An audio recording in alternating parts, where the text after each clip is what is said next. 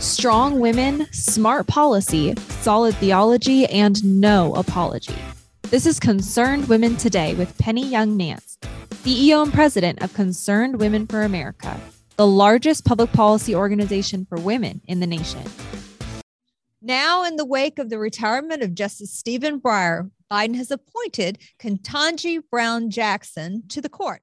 Joining me to unpack this nomination and the confirmation process is an expert on the topic, and I am welcoming to the show Carrie Severino.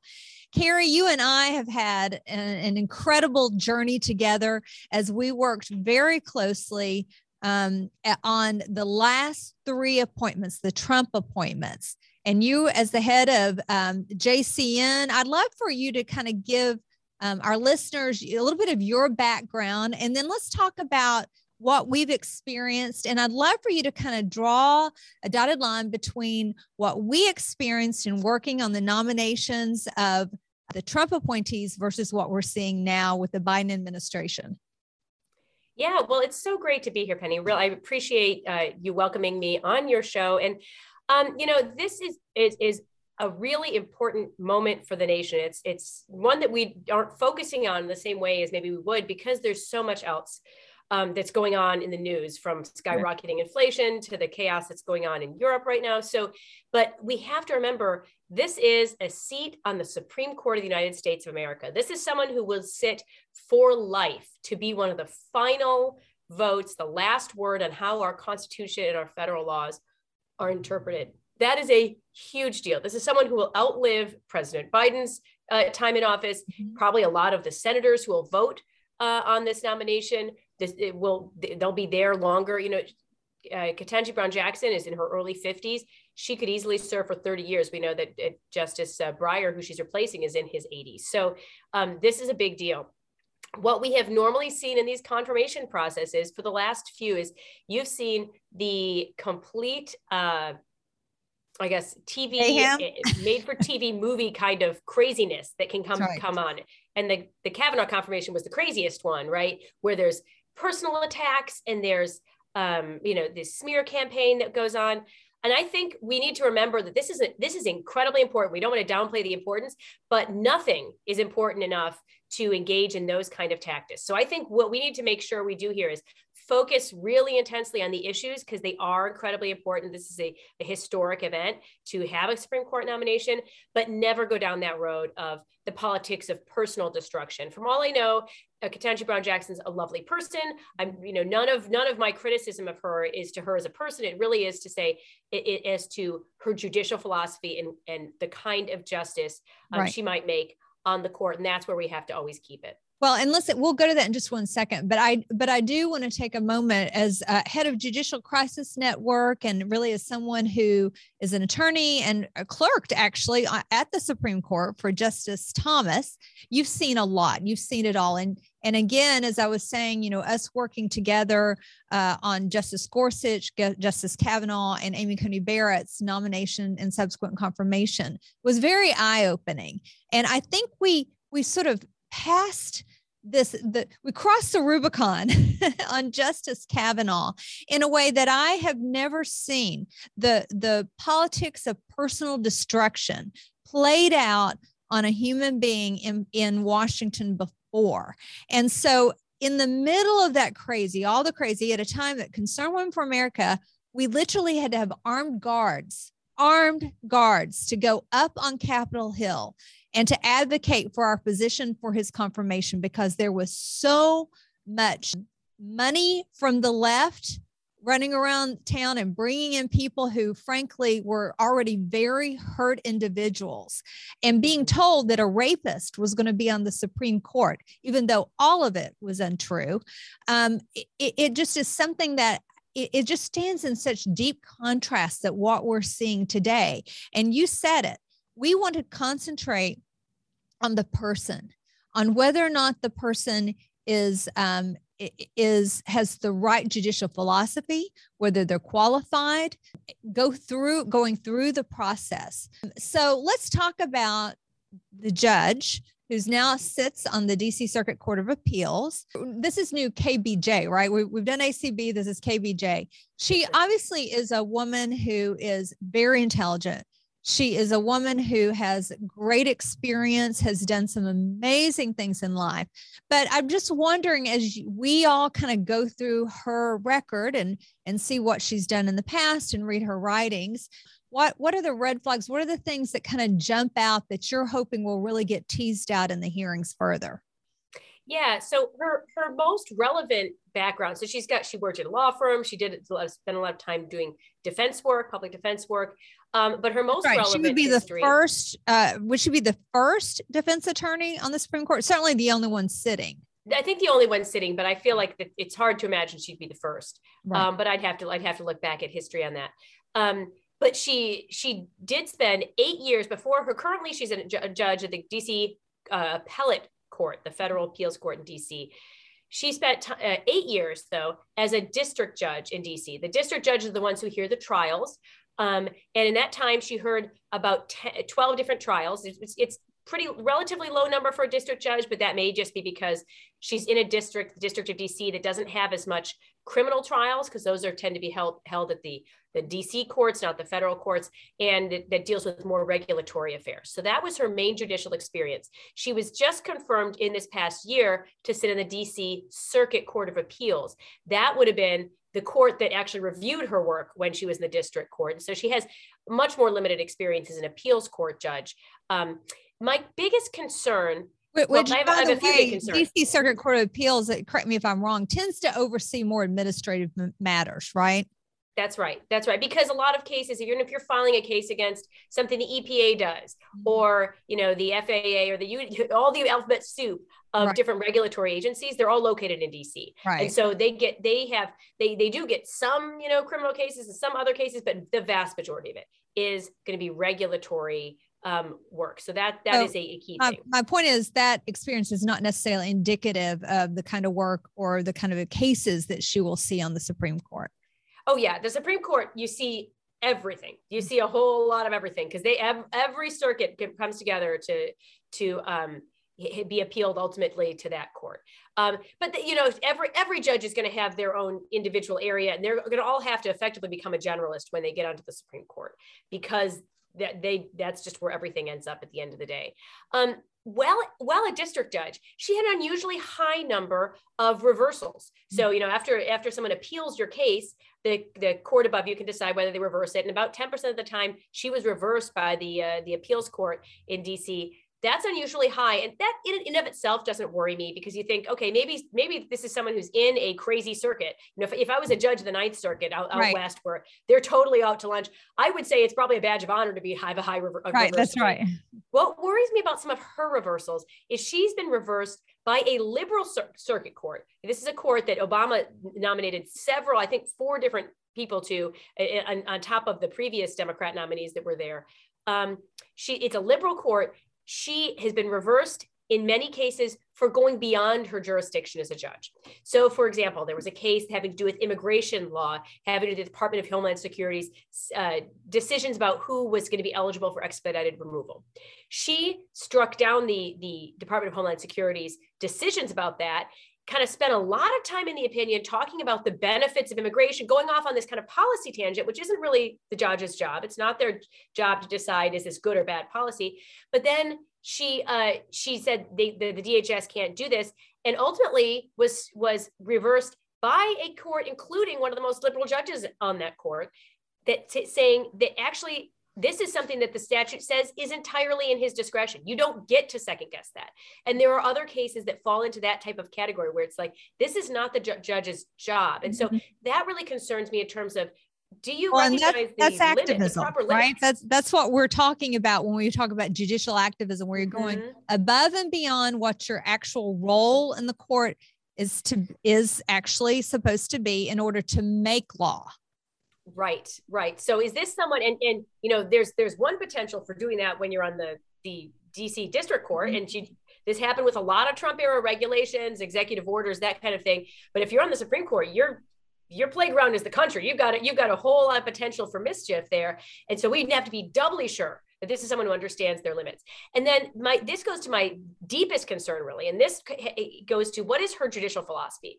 There was an exchange when she, you know, just in the last year, she had her hearing to go on the D.C. Court of Appeals, and Judge uh, and Senator Cruz asked her a question. He asked her about the concept of the living Constitution. This is the idea that the Constitution isn't really just written once and for all, and we have to follow exactly what the rule, the, the words say, but that it might evolve and develop, and you know, the judge gets to breathe new life into it, sort of with each right. generation, right? And he wanted to know if she believed in that. And her answer was really stunning because she said, Well, I haven't really had the opportunity as a district judge to have to resolve any major constitutional questions. So I haven't really developed a, a theory of how to interpret the Constitution. And I'm going, I don't think there's a law, student that doesn't yeah, have a theory on how to, right? much less, you know, someone who actually is going to be a sitting judge. That is a that it it's it's probably less than candid, shall we say, being gracious? well, you know, there I, I, feel like there's two options here. One is she really just hasn't thought about the Constitution. That would be, you know, I, I think there are people who go through life not thinking about the Constitution. I would hope that someone who had already spent eight years as a federal judge with life tenure wouldn't be in that camp, right? right? That's that would be really concerning if she just has failed to think deeply about the law. On the other side, maybe she's not being fully candid and she just does she knows that um, because she did she did acknowledge that she was o- open to the idea of living constitutionalism at her DC district court uh, mm-hmm. hearings, you know, eight years previous. So now I think we've gotten to a point where everyone understands that most Americans really do want their judges to feel bound by the by the the words that are actually written in the Constitution, by the right, words because the, the founders gave us a way to amend the Constitution, right? If mm-hmm. if we don't still agree with what it says, there's a process to change it. But the process is not for nine robed human beings to just decide what they wanted to say, depending on what the the cultural norms are of that moment. This is a much more robust and timeless document that, you know, our founders, very thoughtful people worked on and we all have agreed with now for, you know, over 200 years. So, you know, how is it that, you know, as a conservative, we recognize there's importance in it. There's um, there there has to be a respect for our founding documents and for our constitution. Otherwise, it's just you know mayhem, as we've said. Right, and, and for her to say, well, I, I just don't really have an approach to the Constitution. It's it would be really striking to say, well, we're going to as as senators vote for someone for life tenure who was willing to tell us nothing mm-hmm. about how they're going to approach this. This trying to figure out someone's judicial philosophy is the core of what we're doing when we're vetting someone for the court. And so I, I really hope that when we have the hearings and they're going to start next week, you know, that these senators are going back and, and asking that question again and really digging in because you, you, she can't just be allowed to say, well, I don't have a thought about that. It's like if someone's running for president and they say, I don't really have a thought about immigration. I don't really, you know, I don't have an opinion on energy. I don't have an opinion on guns. I don't have opinion. Well, I'm sorry, I'm not going to vote for a black box. Right? right, right. And I think senators shouldn't be asked to vote for a black box either. So that's the other thing. Another thing that gives me real concern. And we know, you know, well, well, we might not have a good window into what her philosophy is. You can you can see the people on the left who are endorsing her that feel like they do you know she's not going to talk to me and t- tell me what's in her heart of hearts maybe but we know the people who did the vetting on the left and we we know that you know there was a list of women even even within this you know the decision that that the president was going to appoint a black woman and only a black woman to the court there are a lot of different candidates he considered and by all accounts he chose the one who was the most clearly progressive liberal extreme mm-hmm. and so the people who were who were helping to um, feed names into this process and who are coming from the f- most extreme left group, these liberal dark money groups who spent a billion dollars on Democrats campaigns last year, or now it's two years ago, right? Mm-hmm. Um, they uh, they're the ones who say we want to pack the court. They're the ones who are running ads trying to get Justice Breyer to step down from the court. Who are just I cannot believe he did it. I mean, if I had been him, I would have been like, "You've got to be joking. I'm going to just to spite you. I'm staying." like he, he that's so wrong. year. I, I think he might have retired a year earlier if he if it hadn't been for the ratcheting up of this politics of this whole thing. But those same crazy hair on fire extremist groups are the ones who got her name on the list in the first place and really raised her profile and then are, are have, have been her biggest advocates since. So I think that also is a real, real big red flag for me of like, well, even if I don't know what you believe, these guys have pledged this they they they are only going to appoint the most liberal people and and they they like you so that's a bad sign president biden said he would only appoint someone who as he said is willing to enforce the unenumerated rights in the constitution so the constitution enumerates certain rights and certain jobs the government and then there's unenumerated rights. what are those we don't know because they're not even in the Constitution. So he literally said he's going to only appoint someone. Yes, we do. We, they're they're in they're in, in the Tenth Amendment. They're all consigned to the state. You know, he, he doesn't really know exactly what he's talking about there. Yeah. Surprise, surprise.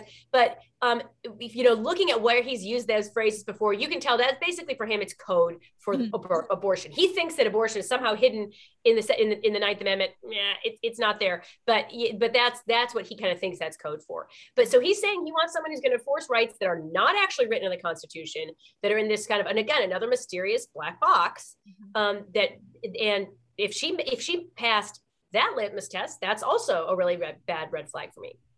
Yeah, talk to me a little bit about when she wrote an amicus brief, and this is one of the ones that was that, that when I saw that immediately, you know, it was a just a giant waving red flag for me. She's been an activist, right? She has worked with the abortion activist by writing their amicus brief, by volunteering with them. These are this is her people. When she wrote the amicus brief on buffer zones, can you tease that out a little bit for folks? Yeah, this is when she was a associate at a law firm and she had drafted an amicus brief on behalf of some pro-abortion groups in an abortion clinic buffer zone case so this was a buffer zone around abortion clinics that would say that you uh, you know you're not allowed to have a, some people there praying or trying to offer literature to women who are going by or things like that. Um, and uh, they were, it, it, in this case, it seemed like it would applied, it applied to, um, you couldn't speak in this area unless you were one of the clinic employees or agents. And so it was really a one-sided uh, mm-hmm. uh, limit on speech. So a sidewalk counselor, for instance, couldn't get anywhere right. near the door. And we're not talking about blocking the door. We're just talking about no, no, no. being in this the vicinity in the mm-hmm. vicinity to pray or to say, hey, across, and this, and anybody that's actually been outside an abortion clinic with pro life activists, this is how it works. You're there in a, because who wants to go next to somebody It's scary, right? People are there mm-hmm. in bright t shirts and moms and balloons and kids and smiling and say, Hey, there's a place for free sonograms across the street. We have a bus here if you'd like to come do that, or here's some mm-hmm. information if you want other alternatives. They didn't want that. In fact, they wanted them barred from the privacy, premises, nowhere near where someone could just peacefully pray and try to offer these women other options. Right. And, and her amicus brief really betrayed a, um, a, a, particularly very hostile perception to those people in front of the clinics. Mm-hmm. I, I don't know that she's ever been in front of one because what, what she described yeah. doesn't it doesn't match up with what I have seen, which is one more what you have uh, mm-hmm. described. So she talked about people who were going to be uh, mm-hmm. necessarily be accompanied by the threat of uh, physical intimidation, um, and so th- this is this is not actually what what we see there. So she, but she was definitely advocating for this. And many of those types of buffer uh, buffer zones have since been struck down, including uh, through a, Supreme Court case in 2014. Uh, so thankfully, because they're unconstitutional, didn't ultimately win at the end of the day. Yeah, mm-hmm. she yeah because it's unconstitutional, and she was on the wrong side of that, as well as apparently many other cases. Um, but yeah, so it'll be interesting to see you know how this all plays out. I, I want to go back to one thing and that is talking about you know so the pressure for uh for justice breyer to step down and her choice by uh president biden. I really think and i this is you know me just you know talking but i i really believe that the left recognizes that joe biden probably isn't going to be reelected and there may be a Republican in the White House next. So they are swinging for the fences with this nominee. And you know what? If I were them, I would be doing the same. If I were counseling them, I would say pick your the one you really want, you know, go hard because this is probably all you're going to get. And so I think understanding that what I think is sort of the behind the scenes it gives you a little bit of a picture into who she is. And that mm-hmm. is a liberal activist judge. So, um, Carrie, tell me a little bit of wh- what's the process like? What what's happening right now? And you know, as we move forward, you know what what how will this play out in the next few weeks months yeah. So, you know, her hearings start. So she was she was nominated at the end of February, and her hearings are going to be now at the end of March, starting on the 21st. It'll be four days of hearings. And then they're hoping to have her voted on before the Easter, the, the court breaks for Easter recess. So they're going to have her done by mid mid-April. That is an incredibly aggressive timeline. Mm-hmm. Historically, the average is more like 65 days or something from nomination to finishing it. And so they're they're really shortening it. Um, so this is going to it's going to be interesting because it, we what what Mollie Hemingway and I learned when we wrote the book Justice on Trial and we talked talked uh, about the Kavanaugh confirmation with you and all the people involved. which is a great book by the way. Let me just say it's still available to buy. Concerned Women for America figures very prominently in that because we were so involved in that. But you you gave a great behind the scenes for people that are still interested in you know sort of working through ha- what all happened in that. I would highly recommend your book Carrie Thank you. But so we saw how much prep went into Kavanaugh's getting ready for this hearings. And he had a lot more time. He was nominated in July and his hearings were in September. So that, that's a much more typical mm-hmm. time frame. In that amount of time, you've got to meet with a bunch of senators. And that's what she's doing right now. And he had just these binders, huge binders of just like Supreme Court cases, all of his old cases, because you have to be ready to answer a question on anything you've ever written, mm-hmm. anything you've ever said in any in any event or you know any speech you've ever given. Um, and as well as any aspect of Supreme Court law. So she now is probably just completely cramming for this hearing while simultaneously having to meet with as many senators as you possibly can fit in in that time. I'm not sure that this is not just such an aggressive timetable that that's going to be physically impossible mm-hmm. for anyone. To, when we're telling all the Republicans, you you've got to do your job, right? You know, again, we don't make stuff up. We we want to actually give her a fair hearing. She needs to have her day. She needs to actually go through the process. She deserves that. But you shouldn't give her a pass either. You need to actually work the process, hear from her, meet with her, ask her the hard questions, get her on record in the hearing on everything that you possibly can. Do your job. And so I think that's playing out. And if it really does play out, I think you're right. I don't know how they're going to get it done by Easter. Yeah. And, and, and I just, you know, you got to feel for her because you got it. A lot of times they'll ask these really detailed questions and yes. you have to be able to go right to it. And, you know, traditionally what will happen is they'll ask a question. They want to know, say, say, how would you rule on, you know, such and such issue? And this, the, the potential justice will sit there and, and basically give a little mini law school lesson right. in that area to show that they're familiar with the law. At the end of the day, the major issues that are likely to come before the court, and there's some really major issues even coming up before the court next term, let alone, you know, coming up in the future. There, she's not going to be able to say how she would specifically vote on them, but you have to be confident that she understands the area of law. Mm-hmm. And so I'm concerned that that necessarily you're going to end up hearing a lot of well, I no comment. I, I, just can't talk about that case. I can't talk about that case. And um, that that doesn't give the you know if you're if that's all we're going to hear, then why are we even having this hearing in the first place? So I think that's you're exactly right. There's going to have to be people making sure that um, they're holding their feet to the fire. And and look, you know, Dem- Republicans when their nominees are put up, you can have someone who has a long record as a judge and it just is incredibly well respected, and you're still going to have the left with their hair on fire, going crazy, saying this person's uh, doesn't know what they're talking about, or this person's a, a complete radical. Um, we can't let them then pass off someone who truly is a radical right. as a moderate, because this is what Joe Biden's right administration has been doing. That's what they always do. Pass him off as a moderate. Yes, so, yes, oh, nothing no, to no, see. No. Nothing yeah. to see She's a moderate. Well, they said that about Joe Biden as well, right? right. Do you remember how moderate right. Joe Biden was supposed to be? I mean, mm. you know, what his early days as a senator in Delaware is not at all indicative of who how he's governed as president for sure. And I think, you know, that we can't let them get away with sort of that fake notion. No, and, and remember, Joe Biden, particularly when it comes to Supreme Court nominations, he has the worst track record of anyone on earth. Remember when things when things first started getting really crazy, and when Concerned Women for America first came on the scene, Robert Bork's confirmation. That's right. Right. Guess who was Senate Judiciary Committee during Robert Bork's confirmation, presiding over all of the chaos and all of the ridiculous, um, you know, smear against him and trying the misconcept, mis mispresentation of his whole, whole record. That was Joe Biden, mm -hmm. right? And the, you know, then the, the next really crazy touch point in our judicial confirmation process. Clarence Thomas's nomination, 1991, they they trot out Anita Hill again, all these sort of discredited claims, and they that turned into a media circus. Who was Judiciary Committee here presiding over all of that insanity? Joe Biden.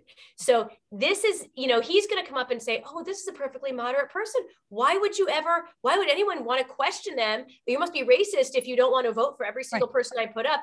That is so bizarre coming from someone who helped, who was just the ringleader of the judicial nomination circus for half a century. Right, right. and now, and now here we are, right? Well, and I have to bring up my friend Janice Rogers Brown, who could have been you know, the first African American Supreme Court justice. She was also DC Circuit Court of Appeals. Brilliant woman eh, with a, just a personal history that is just so so real, right? Her life experience. She's the daughter of an Alabama, the daughter and the granddaughter of Alabama sharecroppers.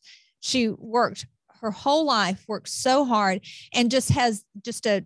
She's an incredible um, teacher and spokesperson for the issue of of uh, being a constitutionalist. Joe Biden was specifically said to President Bush, do not appoint her. I will not let her through. So I just find it a little hypocritical that now suddenly he's, you know, he's he's the the you know the champion for african american women when he had an opportunity to actually uh, confirm an amazing african american leader as someone that i would have been so proud to work to get confirmed yeah, and to and for her appointment to the DC circuit, he did filibuster her. So he didn't even just threaten to; he actively did it. He tried to block her getting in the DC circuit, and then she was considered being considered for mm-hmm.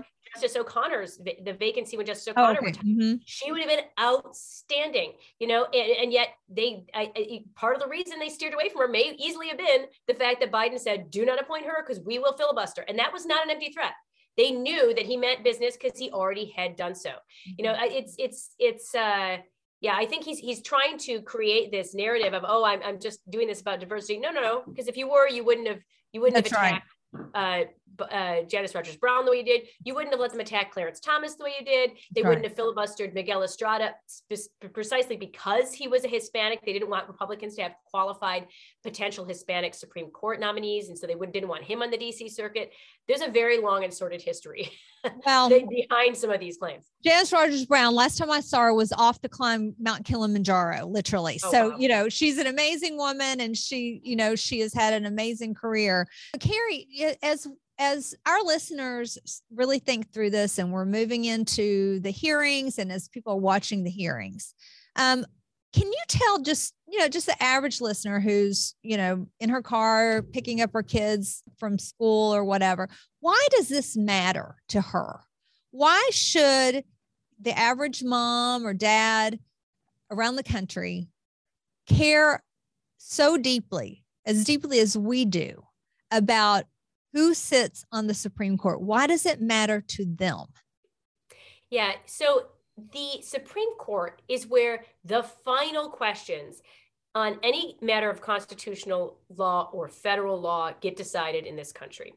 And unfortunately as the gov- as the federal government has grown because it's a lot bigger than it was anticipated to be by the framers that scope has grown dramatically. So things that didn't used to be literally you, you, make you didn't have to make a federal case out of them now end up getting decided at the Supreme Court. So the Supreme Court ends up deciding a lot of things. Like we're, we're seeing this, the Dobbs case this term, you know, that was an issue that got brought into the Supreme Court. Abortion didn't used to be a federal issue. It used to be what, you know, the states could figure out the best solution for them. Right. And then the Supreme Court said, actually, we're going to, we're going to make this a new constitutional right not through the amendment process just through the votes of five justices right? But but that that kind of thing happens. They're the ones responsible for ensuring whether they really do enforce the second amendment right to to bear arms. They're the ones who are determining do you really get to have free speech in the world of cancel culture? Uh, and what does that mean? You know does everyone get to free have free speech? Or like in that buffer the abortion clinic buffer zone cases does one side of the argument get freer speech than the other? Next term there's some really important cases coming up you know dealing with with issues that are going to touch on all of us students for fair admissions versus harvard and versus university of north carolina he deals with whether universities can discriminate on the basis of race in their admissions now you would say, say, wait a minute, I thought that was already illegal. I thought that was like a long time ago. But it, it, but it turns out it's that that's still there are universities who are doing this. And so that if you look at in now it's kind of it's switched characters. So different in different times in history, it was discriminated against black students. For a long time, Harvard was discriminated against Jewish students. And now when you look at the statistics, they're discriminated against Asian students. Mm-hmm. It doesn't matter who you discriminated against, it's wrong, right? So the but the Supreme Court is going to decide whether that really is something that we can we can still continue to permit or whether that's going to be continued wrong to be to be viewed as wrong and not allowed there's another case and this is just over and over we see these cases dealing with free speech and freedom of religion and whether individuals can be forced to support um, positions they they don't agree with in their creative pursuits. So we saw this with Masterpiece Cakeshop and do I have to bake a wedding cake for a same-sex marriage if that violates my my religious beliefs? Using using one's own creative talents and art to to uh, celebrate a message that you disagree with. This terms case um, is going to have to do with a web designer, whether they would have to be forced to design websites that promote um, issues that they disagree with. So that's coming back before the court. And I think we we regularly are seeing religious freedom issues coming up uh, before the Supreme Court. It's just you can go on and on. Yes, There's all I, of these I can questions. see. Uh, I think sort of we're going to be continue to litigate and work through our law in regard to the pandemic and mandates yeah. and shutdowns and all that and all of that's going to continue to get worked out through the court system. That's that's not over. And so there's going to be we're, we're, looking at the dobbs case which is perhaps the reversal of roe v. Wade we don't know but that's this session. Next session is what we're talking about where uh, this next supreme court justice would actually rule on the cases. Um, it's it's going to get harder not easier it's going to get more and more personal, I believe, to Christians.